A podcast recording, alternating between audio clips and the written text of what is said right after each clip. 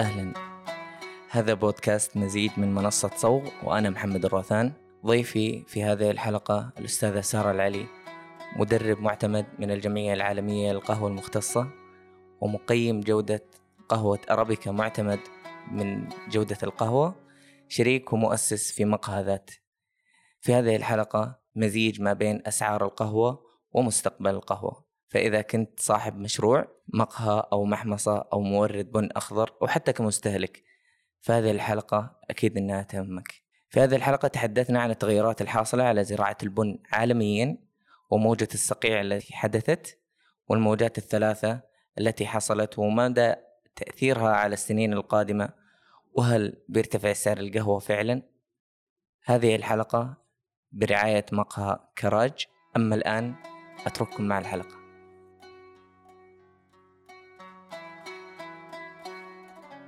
أهلا سارة. أهلا فيك. طيب بالبداية أنا حاب تكلمينا عن البرازيل. وش البرازيل بالنسبة لعالم القهوة؟ البرازيل زي ما هو معروف أنها أكبر دولة منتجة ومصدرة للبن وهي الأولى. بعدها تيجي فيتنام وبعدها كولومبيا. فأي شيء يصير في البرازيل بيأثر بشكل كبير جدا على كل الدول المنتجة للبن. بالبداية أنا حاب أعرف برضو متى صار اللي هو الصقيع ومتى صارت العوامل هذه اللي أثرت بشكل كبير على البرازيل؟ متى بدايتها؟ إيش اللي صار؟ ومدى تأثيرها؟ حاب ناخذها حبة حبة. طبعا بداية كان في موسم جفاف هذا كان في أكتوبر عشرين عشرين. آه، أثر كثير على إنتاج القهوة في البرازيل. طبعا كثير يحصل في المزارع إنه يصير في موسم جفاف بس اللي في تاريخ الموسم الجفاف كان في عام 1985 وكان في 2014 و15 وكان في 2020 فلما جو يقيموا الوضع لقوا إنه اللي صار في 2020 كان هو يعني الأسوأ.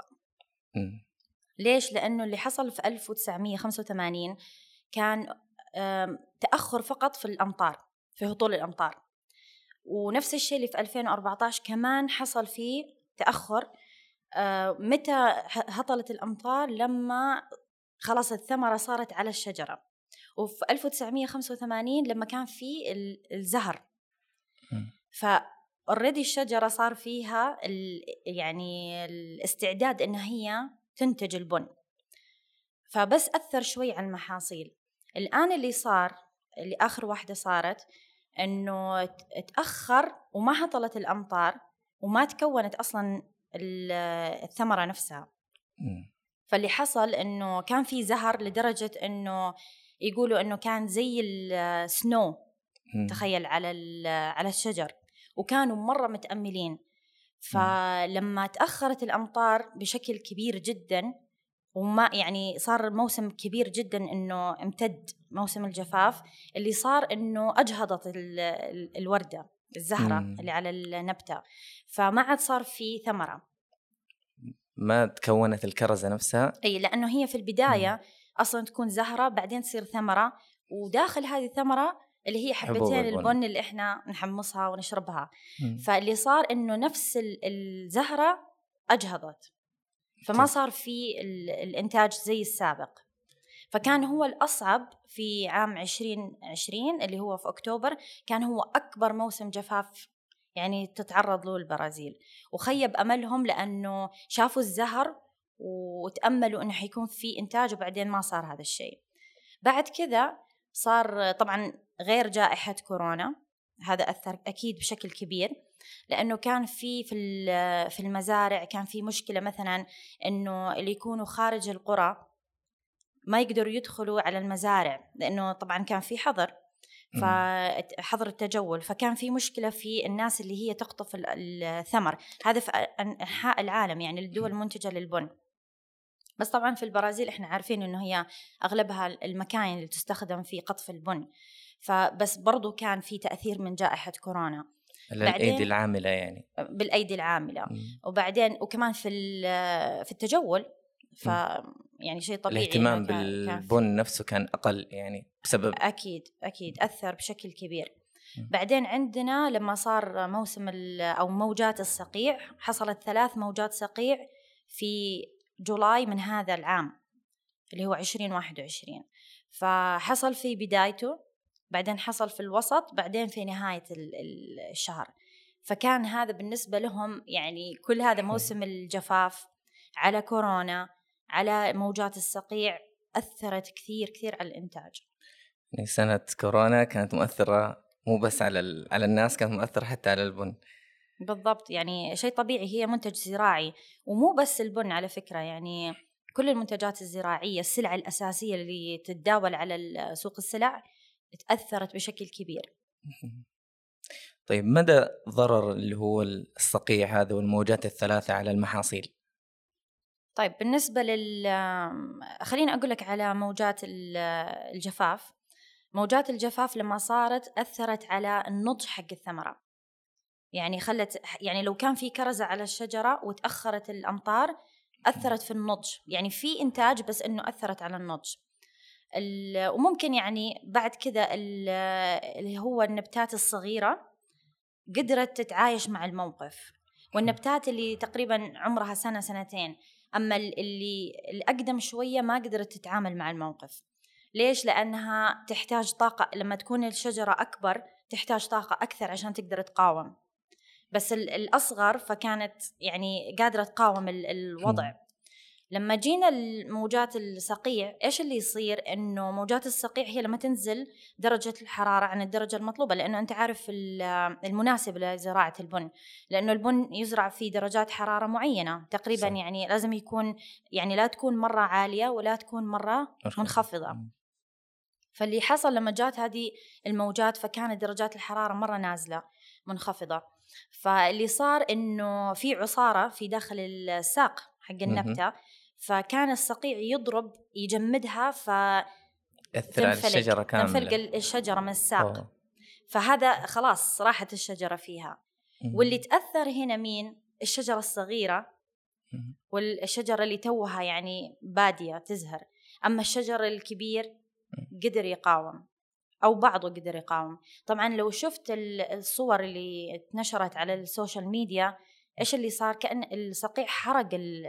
الزرع. نعم. يعني تشوفوا صار بني يعني سبحان الله أوه. كيف ال- الصقيع حرق الشجر زي لما تقول النار تحرق نعم ال- الشجر نفس الشيء كم النسبة اللي تأثرت من المحاصيل هذه؟ 15% 10% ما عندي إحصائيات أو أرقام معينة ولكن ال- اللي قاعد يصير الآن لسه قاعدين يقيموا الوضع لأنه مو عارفين لأنه في بعض ال- النبتات كانت من برا شكلها أنها قاومت ولكن وجدوا في النهاية أنه تأثرت بشكل كبير.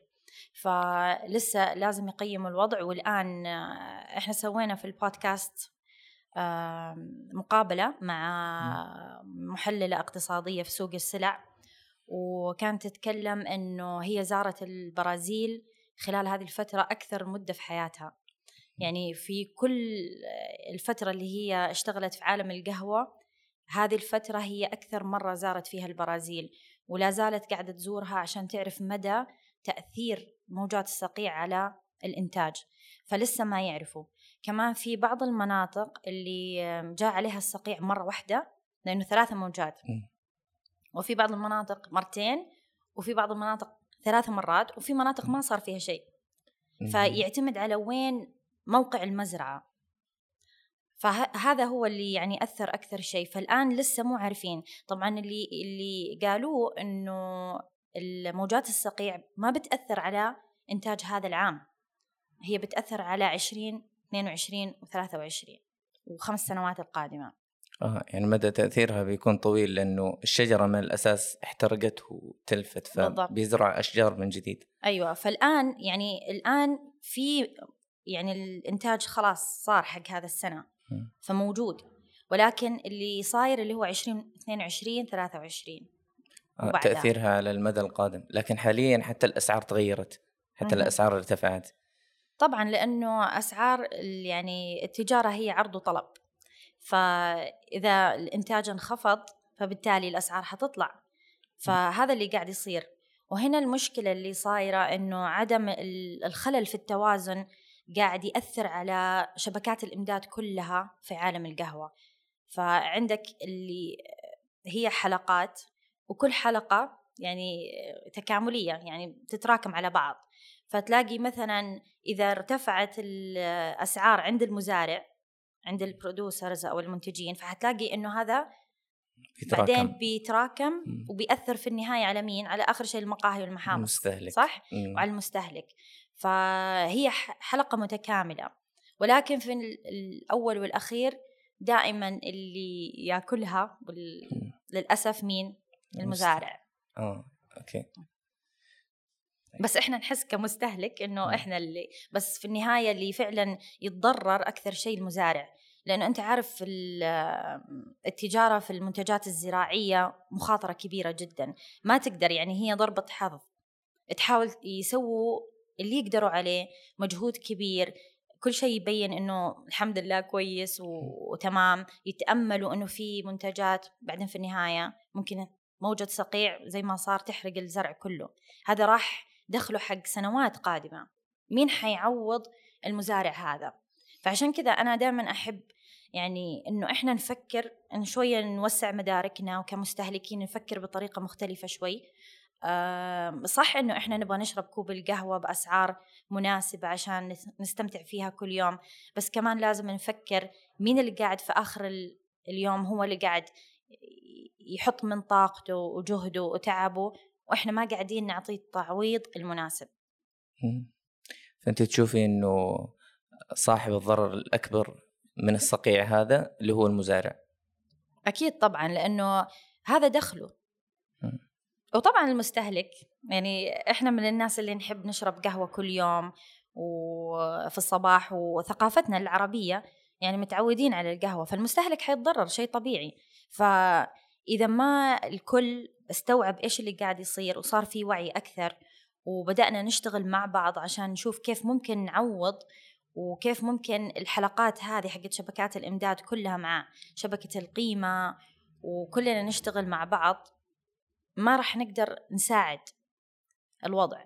يعني إذا كل واحد فكر إنه أنا ليش أدفع هذا المبلغ وما فكر إيش وراء الكواليس قاعد يصير لأنه دائما المزارع ما يبان في الصورة. دائما اللي يبان اللي هم المحمصة ولا المقهى ولا البارستا صحيح. وننسى مين اللي خلف هذا المنتج لأنه إحنا ما بنشوفهم. وزي ما تعرف كمان في شبكات الإمداد القهوة من يد ليد. وأيدي كثيرة حتى أحيانا المزارع ما يعرف وين وصلت. الأسعار هذه هل ممكن تأثر بشكل كبير يعني على اللي يسحب قهوة كبن أخضر؟ خلينا نتكلم مثلا كمورد أو محمصة تسحب بن أخضر لكن كميات قليلة ولا تشوف إنه تأثيرها بيكون بس على الناس اللي تسحب كميات كبيرة جدا؟ لا حيأثر على الاثنين. لأنه وأكثر شيء الناس اللي قاعد يعني تسحب كميات بسيطة لأنه المزارع إيش يبغى يسوي غير إنه يبغى يخلص المنتج؟ يعني المنتجات اللي عنده أو المحاصيل اللي عنده يبغى يتخلص منها بأي طريقة ممكنة. لأنه ما حيضمن إذا استنى شوية هل هذا المحصول بينباع ولا لا. فطبعا زي ما تعرف إنه القهوة بيصير فيها العقود الآجلة أو الصفقات الآجلة. فاللي يصير إنه هم بيبيعوا بالسعر اليوم. فهو من من حظه يعني إنه يستغل هذه الفرصة إنه الأسعار الآن مرة عالية. فلو سوى الصفقة الآن فهو بيبيعها بسعر اليوم اللي هو تقريبا وصل إلى تقريبا 2 دولار. فطبعا أنا قاعدة أتكلم 2 دولار هذه الباوند السلعة الأساسية. يعني إحنا لسه ما دخلنا في موضوع القهوة التجارية إحنا قاعدين نتكلم على okay. على سلعة أساسية. فالباوند طبعا.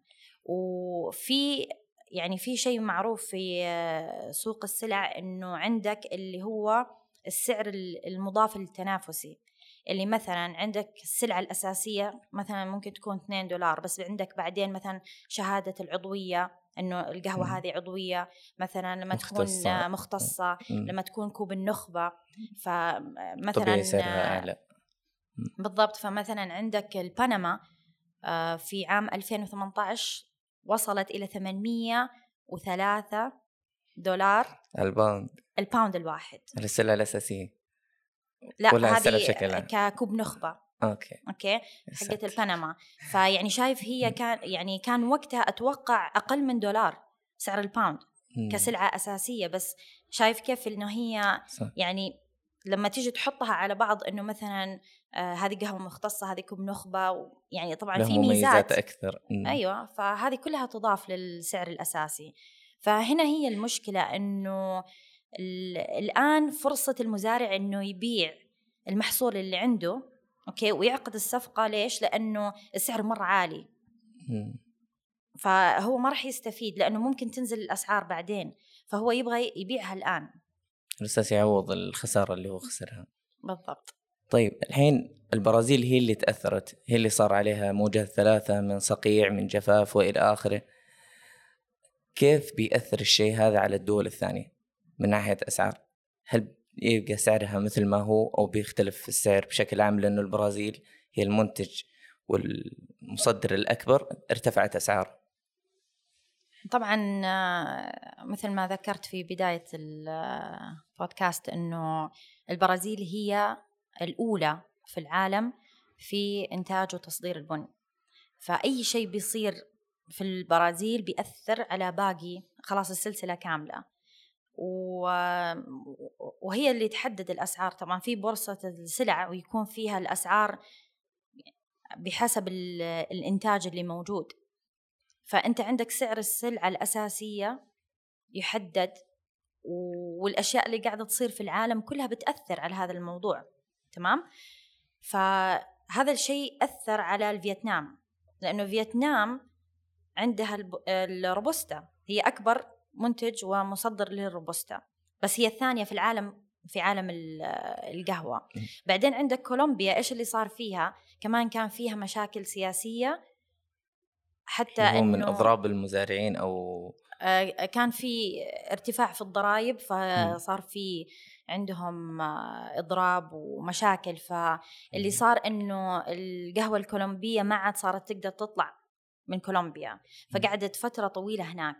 كمان في في دول أمريكا اللاتينية حصل كثير من الاضطرابات هناك اللي أدت إنه أدت إلى صعوبة آه، إخراج البن من هذيك المناطق. طبعا اللي صاير الآن كمان جائحة كورونا ولا زال بنشوف آثارها يعني مو إنه الموضوع انتهى. فاللي صار انه قاعد تأثر على الماركت كله كل السوق بكل ال- ال- الدول المنتجة للبن وتصدير البن. ففي عندنا نقطة مهمة هنا كمان إنه كثير من ال- الموانئ ما عاد صار في صار في عندها ازدحام.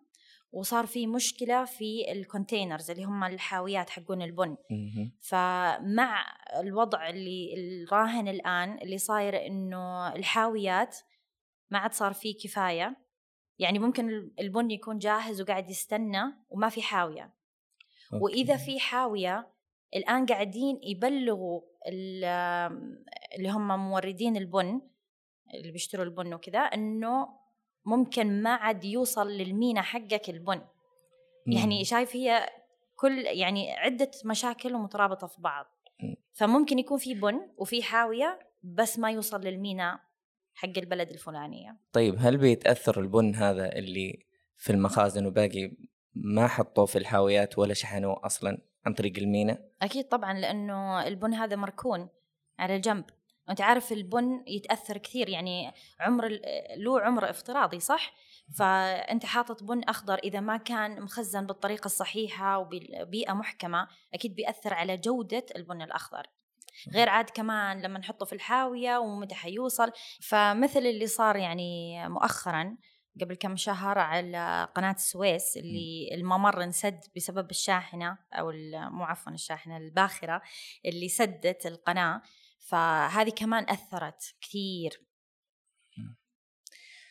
كثرة الإشاعات بخصوص مبالغة الشعب البرازيلي بالأحداث وإنه أنتم قاعدين يعني تكبروا الموضوع الموضوع صغير وعلى أساس إنه برضو تحصلوا مبالغ أكبر من ال... Okay في كثير من الناس يقولوا إنه ممكن اللي هم قاعدين يشوفوه في ال social media هو بس يعني مقتطفات لأنه البرازيل مساحات شاسعة من المزارع. ومعروفة البرازيل إن هي مسطحة أكثر. يعني المزارع مسطحة أكثر وواسعة جدا. على مد النظر حتى. بالضبط أيوة.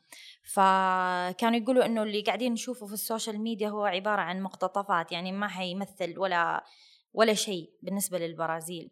ولكن مثل ما قلت لك المحللة الاقتصادية اللي سوينا معاها حوار كانت تقول إنه هي راحت البرازيل وعشان ما حد يقول هذا الكلام راحت إيش سوت؟ صارت تمشي بين المزارع و... وعشوائيا مم. توقف في في المزارع. مم. فتقول في شجر بس ما في بن. أها. طبعا هذه موجودة عندكم في بودكاست The Map Forward Map Forward نعم. نحط في صندوق الوصف رابط البودكاست اشتركوا فيه واستمعوا للحلقات أتوقع مسوي أربع حلقات عنها أربع آه حلقات في مختصرة. في بالعربي وفي بالإنجليزي الحلقات كاملة عن عن هذا الموضوع ولا زال يعني قاعدين نشوف نقيم الوضع ونرجع إن شاء الله بنحدث المعلومات أول بأول إن شاء الله طيب مدى تأثير الموجة على احتياطي البن؟ ممكن في ناس ما تعرف إنه في حاجة اسمها احتياطي للبن نفسه فودي أنا أعرف إنه وش الاحتياطي هذا للبن كيف إنهم هم يسووه وبرضه مدى الضرر اللي جاء الاحتياطي هذا في البرازيل. تمام. آه في البرازيل عادة يكون عندهم احتياطي يعني كانت كميات مهولة اللي سمعتها بال... بالأطنان الأكياس اللي موجودة. فالآن صفر. لأول مرة إنه البرازيل يكون فيها الاحتياطي صفر. ف يعني خلصوا المخزون كله الاحتياطي اللي عندهم. وزي ما قلت لك إنه الإنتاج قاعد ينخفض. وبالتالي راح يرتفع السعر. فكنت أبغى أحكي نقطة عن موضوع المحامص إنه المحامص الصغيرة أو التجار اللي هم قاعدين يسحبوا كميات بسيطة. المزارع في النهاية يبغى يبيع الكمية اللي عنده. فإذا جاله شخص يبغى يسحب الكميات كلها وبالسعر اللي موجود حاليا الآن فهو بيشوفها فرصة ويغتنمها عشان يمشي البضاعة اللي عنده. فعشان كذا إحنا قاعدين نحاول ننبه إنه المحامص الصغيرة المح... المحمصة المنزلية إنه تحاول ترتب أمورها وتتدارك الموقف قبل ما يصير في عندها مشكلة وإنه يعني ما عاد يصير عندها بن. لأنه الشركات الكبيرة زي مثلا نستلي وستاربكس إيش اللي حتسويه تبغى تسحب المنتجات الموجودة المحاصيل الموجودة. الآن لأنها تبغى تضمن نفسها يعني صح. ستاربكس من الشركات الضخمة أكيد وتبغى تضمن إنه يكون عندها مخزون بن للسنوات القادمة صح. فهم حيتداركوا هذا الموضوع زي نسلة مثلا والشركات الكبيرة فإيش حيسووا إنه يبغوا يشتروا المحاصيل اللي موجودة الآن وبالسعر اللي يطلبه المزارع بس عشان يضمنوا أنفسهم والمزارع طبعا حيلاقيها فرصة غير كذا إنه هذا بيأثر على القهوة المختصة. ليش؟ لأنه زي ما تعرف إنه القهوة المختصة تحتاج إنه الواحد يعتني فيها وعناية خاصة وأسلوب القطف مختلف تماما عن أسلوب القطف في القهوة التجارية. فلما يجيني واحد يقول لي أنا باخذ المحصول اللي عندك ولا تتعبي نفسك أكيد بعطي له المحصول وبالسعر اللي موجود الآن. فكذا ما حيصير عندنا قهوة مختصة كفاية. لأنه حيصير المزارعين قاعدين ينتجوا بس إنتاج إنتاج إنتاج ويبغوا يبيعوا هذا المحصول اللي عندهم. إيه لأنه كنت بسألك عن موضوع القهوة المختصة لأنه كان في كذا شخص من بعض الشركات اللي تورد بن أخضر في السعودية هنا كان يقولوا لي إنه كقهوة مختصة ممكن ما يكون علينا ذاك الخطر الكبير زي القهوة التجارية لأن المزارع راح ينتج وبيبيعها على أي شخص يبغى يشتريها. لكن القهوة المختصة ما راح يكون تأثيرها كبير ف والتأثير عليها كبير. فأنت تشوف إن الكل راح يتأثر البن كله تأثر. آه، نتمنى يكون الكلام صحيح زي ما يشوفوا بس آه، في النهاية أنا أنا قاعدة أقول لك هذا الاقتصاد يعني هذا سوق السلع وهي كذا تمشي الأمور. يعني مستحيل ان إحنا نقول لا إحنا ما راح نتأثر. أنا قاعدة أقول لك أكبر دولة منتجة ومصدرة للبن. فإذا تأثرت بتأثر على كل الدول الأخرى. وغير كذا في نبغى نحط في بالنا جائحة كورونا. ونبغى نحط في بالنا موضوع ال- الاضطرابات السياسية اللي قاعدة تصير في هذه الدول. صحيح. فيعني كل هذه بيأثر. فما نقدر إحنا نقول حلو إنه إحنا نكون متفائلين ودائما نجيب الأخبار الإيجابية بس إحنا قاعدين نشتغل كأصحاب مشاريع لابد يكون عندنا الوعي كافي إنه نقول والله okay في شيء قاعد يصير أنا كيف ممكن أرتب أموري؟ مو أقول لا لا بلاش أخبار سيئة والدنيا حلوة و... صح؟ فلازم الواحد يفكر إنه إيش أنا الآن كصاحب مشروع لازم أرتب كيف لازم أرتب أموري عشان اللي جاي؟ إذا جاء. إذا ما جاء إن شاء الله يعني بالعكس شيء حلو. بس يكون يعني عندي حيطة وحذر يعني. أتوقع الآن بعد اللي صار ما كان أحد متوقع شيء زي كورونا يصير إنه كل الناس تجلس في البيت ثلاثة. شهور واربع شهور صح ولا لا. ف يعني لابد إنه إحنا نغير طريقة تفكيرنا في إدارة مشاريعنا يعني ما نبغى نكون ردات فعل فقط يعني الآن مفروض إنه الواحد يكون عارف أكثر من يعني زمان صح صحيح. إنه أوكي أول كنا إنه يعني ممكن تروح يمين يسار نوعا ما تقدر يكون عندك مرونة بس الآن لازم تعرف يعني لازم تكون تتنبأ حتى. تتنبأ بالأشياء وتتوقع. وهذه أصلا التجاره هي صحيح. التجارة إدارة المخاطر. مم. فإحنا خلاص عرفنا بما فيه الكفاية إنه ممكن أي شيء يصير صح؟ صحيح. وحتى اللي ما نتوقعه ممكن يصير. فإحنا لابد نكون يعني زي ما يقولوا اهد يعني كيف تقولها مم. مستبقين للأحداث. نطلع عليها نحطها في الحسبان ونتمنى إنها ما تصير ولكن إذا صارت, صارت إحنا نعرف كيف. نتعامل معها بالضبط ويعني هذه الأشياء كلها ضروري سواء صاحب آه محمصة مقهى غير كذا إنه إحنا تكلمنا برضو على الأسعار فإذا صار في ارتفاع في الأسعار من الطرف ال- التكلفة المزارعين. علينا. فبالتالي تكلفة. فأنت لو صاحب مقهى قاعد مس يعني متمسك بالأسعار اللي عندك عشان خايف على ال- الزباين. ما أعرف هل مشروعك بيصير فيه استمرارية أو لا؟ الاستمرارية مرة بتكون صعبة لكن حتى حرب الأسعار ما حتكون عادلة أبدا مدى تأثيرها على الأكواب. ما أتوقع بيكون ذاك التأثير الكبير على مستهلك القهوة اللي ياخذ الكوب من المقهى. يمكن أشوف تأثيرها بيكون أكبر على المحمصة نفسها والتأثير الأكبر بيكون على مورد البن الأخضر لأنه الأسعار من الأساس كانت بسيطة ارتفعت ثم وصلت حاليا ممكن لأعلى ارتفاع لها وما ندري مستقبلا إيش ممكن يصير اي بس فكلها بس النقطة يعني مو بس سعر القهوة. كمان سعر ال ال الورق ال- هو أكواب الورق البلاستيك. يعني أسعار السلع كلها قاعدة تزيد. يعني حتى الدقيق ال- الرز الذرة كل هذه الأشياء قاعدة تزيد يعني الأساسيات. فأنت إذا قاعد متمسك بالسعر حتى الآن وتقول okay ممكن أنزل في التكاليف تكاليف التشغيل عندي. ولكن في النهاية حتلاقي نفسك يعني محصور في زاوية حتضطر في النهاية إنك يا تعلي السعر يا أما تطلع من السوق. لأنه مهما حاولت okay ممكن في السابق هذه ال- الاستراتيجية ممكن تنفع أصلا إحنا ضروري إنه نحاول قدر الإمكان نقلل من التكاليف عشان نقدر نرفع هامش يعني. الربح. بس الآن صاير الموضوع إنه حتى لو قللت في التكاليف وخفضت فيها أنت برضو ما. عندك. يعني هامش الربح حيفضل يعني قليل ممتاز أنا جاء في بالي سؤال الحين ما تحس إنه ممكن الشيء هذا يعطي فرصة لبعض الدول اللي تنتج قهوة والأسعار عندها مثلا أقل وما كان عليها ضرر كبير والدول هذه أصلا ما تصدر كميات كبيرة. مم. مو ممكن ينظروا لها موردين ومصدرين البن الأخضر إنه ليش ما نسحب مثلا من هذول وحتى الشركات الكبيرة مثلا زي ما قلنا ستاربكس وغيرها. ما تحس إن ممكن هذه تكون فرصة لهم فرصة لبعض المزارعين؟ إلا ممكن تكون فرصة عشان كذا أنا قاعدة أقول لك إنه هم يبغوا يغتنموا هذه الفرصة. بس الفكرة كمان لو رجعنا لورا شوي ترى شجرة البن تحتاج ثلاثة إلى خمس سنوات عشان تنتج. فتخيل لو أوكي أنا قطفت يعني حاولت مثلا قدر الإمكان أقطف اللي موجود قبل ما يتأثر بموجات الصقيع وموجات ال- الجفاف. طيب بس بعدين خلاص أنا لازم أشيل هذا ال- النبات كله اللي تأثر وأزرع غيره. فأنا حتى لو الآن صار عندي ربح عالي عندي خمس خمس سنوات القادمة إيش حسوي فيها؟ هنا صح. المخاطرة. يعني عرفت هذا هذه المصيبة اللي صايرة أكثر.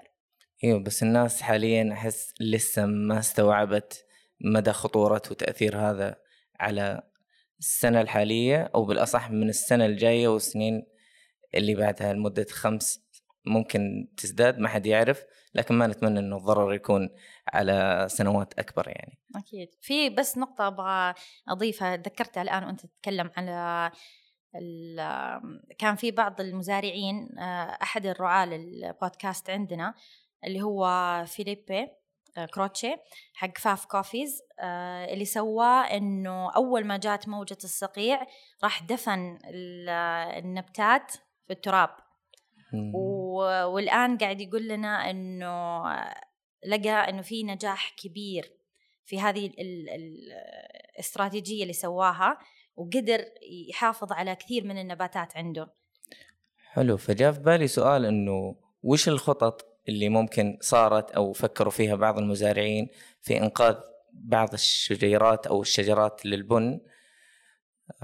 كيف تعاملوا مثلا معها على أساس إنه يتفادوا الصقيع والجفاف هذا اللي صار؟ آه، هي هذه النقطة اللي قلت لك عنها إنه يعني قاعدين يحاولوا آه، يرتجلوا إيش ممكن يسووا. فاللي سواه إنه دفنها في التراب دفن النباتات تتطلب شجاعة كبيرة أيوه يعني. فهو يعني هو هي مخاطرة. وسلاح ذو حدين هو هو قال بتروح بتروح. فخليني أجرب هذه الطريقة ممكن أحافظ عليها. وأحميها. ممكن وبالفعل. تطلع باسمه الفكرة هذه حاليا. بالضبط. ممكن أغلب المزارع والمزارعين راح يسووا الطريقة هذه فنشوف فكرة أو نشوف أفكار جديدة حتى في زراعة البن مختلفة عن اللي كنا نشوفه خلال السنين الماضية. فهذا شيء بيطور برضو السوق. مو هي كمان الفكرة أنه لما جات موجات الصقيع كانت درجات الحرارة يعني لما تنقص درجة حرارة واحدة تأثيرها مرة مضاعف. ف... فآخر مرة كانت درجتين أقل من الموجة اللي قبلها. فتأثر بشكل كبير. وحتى الآن مو عارفين يقولوا ما نقدر نقيم لأنه في أشياء تبان من الظاهر إنها هي محمية وما جاها صقيع ولكن وجدوا إن من الداخل تأثرت. طيب بس ممكن يعني ما أعرف صراحة لكن جاء السؤال في بالي. ممكن القهوة هذه اللي فيها مشاكل من صقيع وإلى آخره نحل مشكلتها هذه أثناء عملية المعالجة لأنه قاعدين نشوف المعالجات الجديدة من تخمير وتنقيع وتخمير لهوائي وإلى آخره إنه قاعدة تغير حتى من شخصية البن قاعدة تغير من الكاركتر تبع البن نفسه من إيحاءات من قوام وإلى آخره تخفي عيوب وتطلع بعض مميزات. فما أعرف هل ممكن تحل بعض المشاكل المعالجات بوجهة نظرك آه، ولا تحس إنه لا؟ أنا ماني خبيرة في المعالجة بس آه، ما أتوقع أنها ممكن تخفي عيوب لأنه في النهاية في, في الأول والآخر إيش يصير في المزرعة؟ هو اللي بيحدد البن. فأنت لما تسوي طرق المعالجة ولا التحميص أنت بس قاعد تبرز أشياء موجودة أصلا. يعني ما قاعد تضيف لها شيء. فما أتوقع أنك تقدر تخفي عيوب موجودة. يعني مثلا لو تأثرت القهوة بموجة الجفاف أو الصقيع ممكن ما تنضج أصلا من الداخل. فحتى لو ما تقدر أصلا تأخذها لمحطة المعالجة. okay. أنا قلت ممكن لو نحاول آه، نعالجها أثناء عملية المعالجة إنه نسوي لها مثلا تجفيف مطول أو نسويها مثلا fully washed غسل بالكامل أو تسوي لها بعض معالجات تخمير ممكن إنها تخفي أي بس كمان برضو يعني حصلت بعض المواقف إنه ممكن تكون في ثمرة كاملة بعدين يلاقوها فاضية من الداخل. أوكي. فيعني حتى ما في بذرة إنه تروح تعالجها. يعني ممكن لأنه الآن هي الآن إحنا في الموجة الثالثة من طرق المعالجة.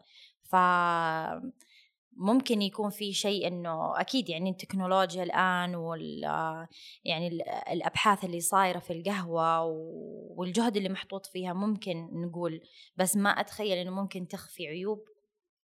أنت بس حتحسن من اللي موجود أو حتبرز أشياء موجودة في القهوة. ممتاز. يعطيك العافية أستاذة سارة. كلمة أخيرة حابة توجهيها كنصيحة أو رأي أو هذه مساحة مفتوحة. أنا أعطيها للضيف يختم فيها زي ما هو يحب. آه، أتمنى إنه جميع أصحاب المشاريع أو اللي يفكروا في هذا المجال أو المهتمين في القهوة إنه نحاول قدر الإمكان نثقف أنفسنا. مو بس آه، أنا يعني ما تكون نظرتي محدودة فقط لكوب القهوة اللي قاعدة أشربه أو مثلا للبن اللي قاعدة أحضره. قاعد أفكر بشبكات الإمداد كاملة وإيش سلاسل القيمة اللي موجودة وأعرف كيف إنه كل لاعب فيها يأثر على الحلقة اللي قبله. ضروري لأنه لما أنا أجي أقول إنه أنا بشرب كوب قهوة بسعر معين لازم أعرف إيش تبعات هذا السعر. لأنه إذا أنا قاعدة أشرب كوب قهوة ب 8 ريال ولا 4 ريال لازم أعرف إنه أنا في شخص في هذه شبكات الإمداد اضطهد عشان يجيني هذا الكوب بهذه الطريقة وبهذا السعر المنخفض. فليه ما نشرب قهوة بجودة عالية كوب كوبين في اليوم بدل ما نشرب عشرة أكواب وتكون جودتها أقل. لأنه شيء طبيعي إذا أنت قاعد تطلب مني أنا كمحمصة أو مثلا مقهى إني أنا أخفض سعر الكوب فأنا في التا... بالتالي أبغى أخفض من التكاليف وممكن هذا يأثر على الجودة. صحيح. فإذا المستهلك موافق إنه يشرب كوب قهوة بجودة أقل ممكن تخفض الأسعار. بس إنه إحنا نطلب آه، أكواب بجودة عالية من سواء المقهى أو المحمصة أو المزارع ويحط كل الجهد والوقت والتعب بعدين أقول له لا بس السعر مو مناسب. فطبيعي إنه مع ارتفاع الجودة برضو السعر يرتفع. أكيد و... شيء طبيعي. مع إنه الأسعار حاليا راح تزداد فبرضو نطلب الموازنة يعني. مو إنه خلاص يعني في موجة وفي تكلفة بتكون علينا عالية فمعناته ناخذ راحتنا في الأسعار ونعلي على المستهلك. هي هي الفكرة إنه في أنواع قهوة مختلفة موجودة في السوق. يعني ليش لازم أروح أطلب قهوة بجودة عالية وابغاها بسعر أقل؟ يعني موجود في السوق مو شرط تكون قهوة مختصة. يعني في قهوة تكون جودتها مناسبة للشخص اللي يبغى كوب بسعر معين. فيعني الواحد يكون كمان هو منصف بحق الآخرين. لما يطلب جودة عالية يكون في مقابل اللي هو يعوض الشخص على الجهد اللي حطه في هذا الكوب. تمام. يعطيك العافية. شكرا لك وشكرا لقبولك الاستضافة الله يعطيك العافية وتشرفت فيك ومتحمسة أسمع الحلقة. الله يعافيك. أهلا وسهلا.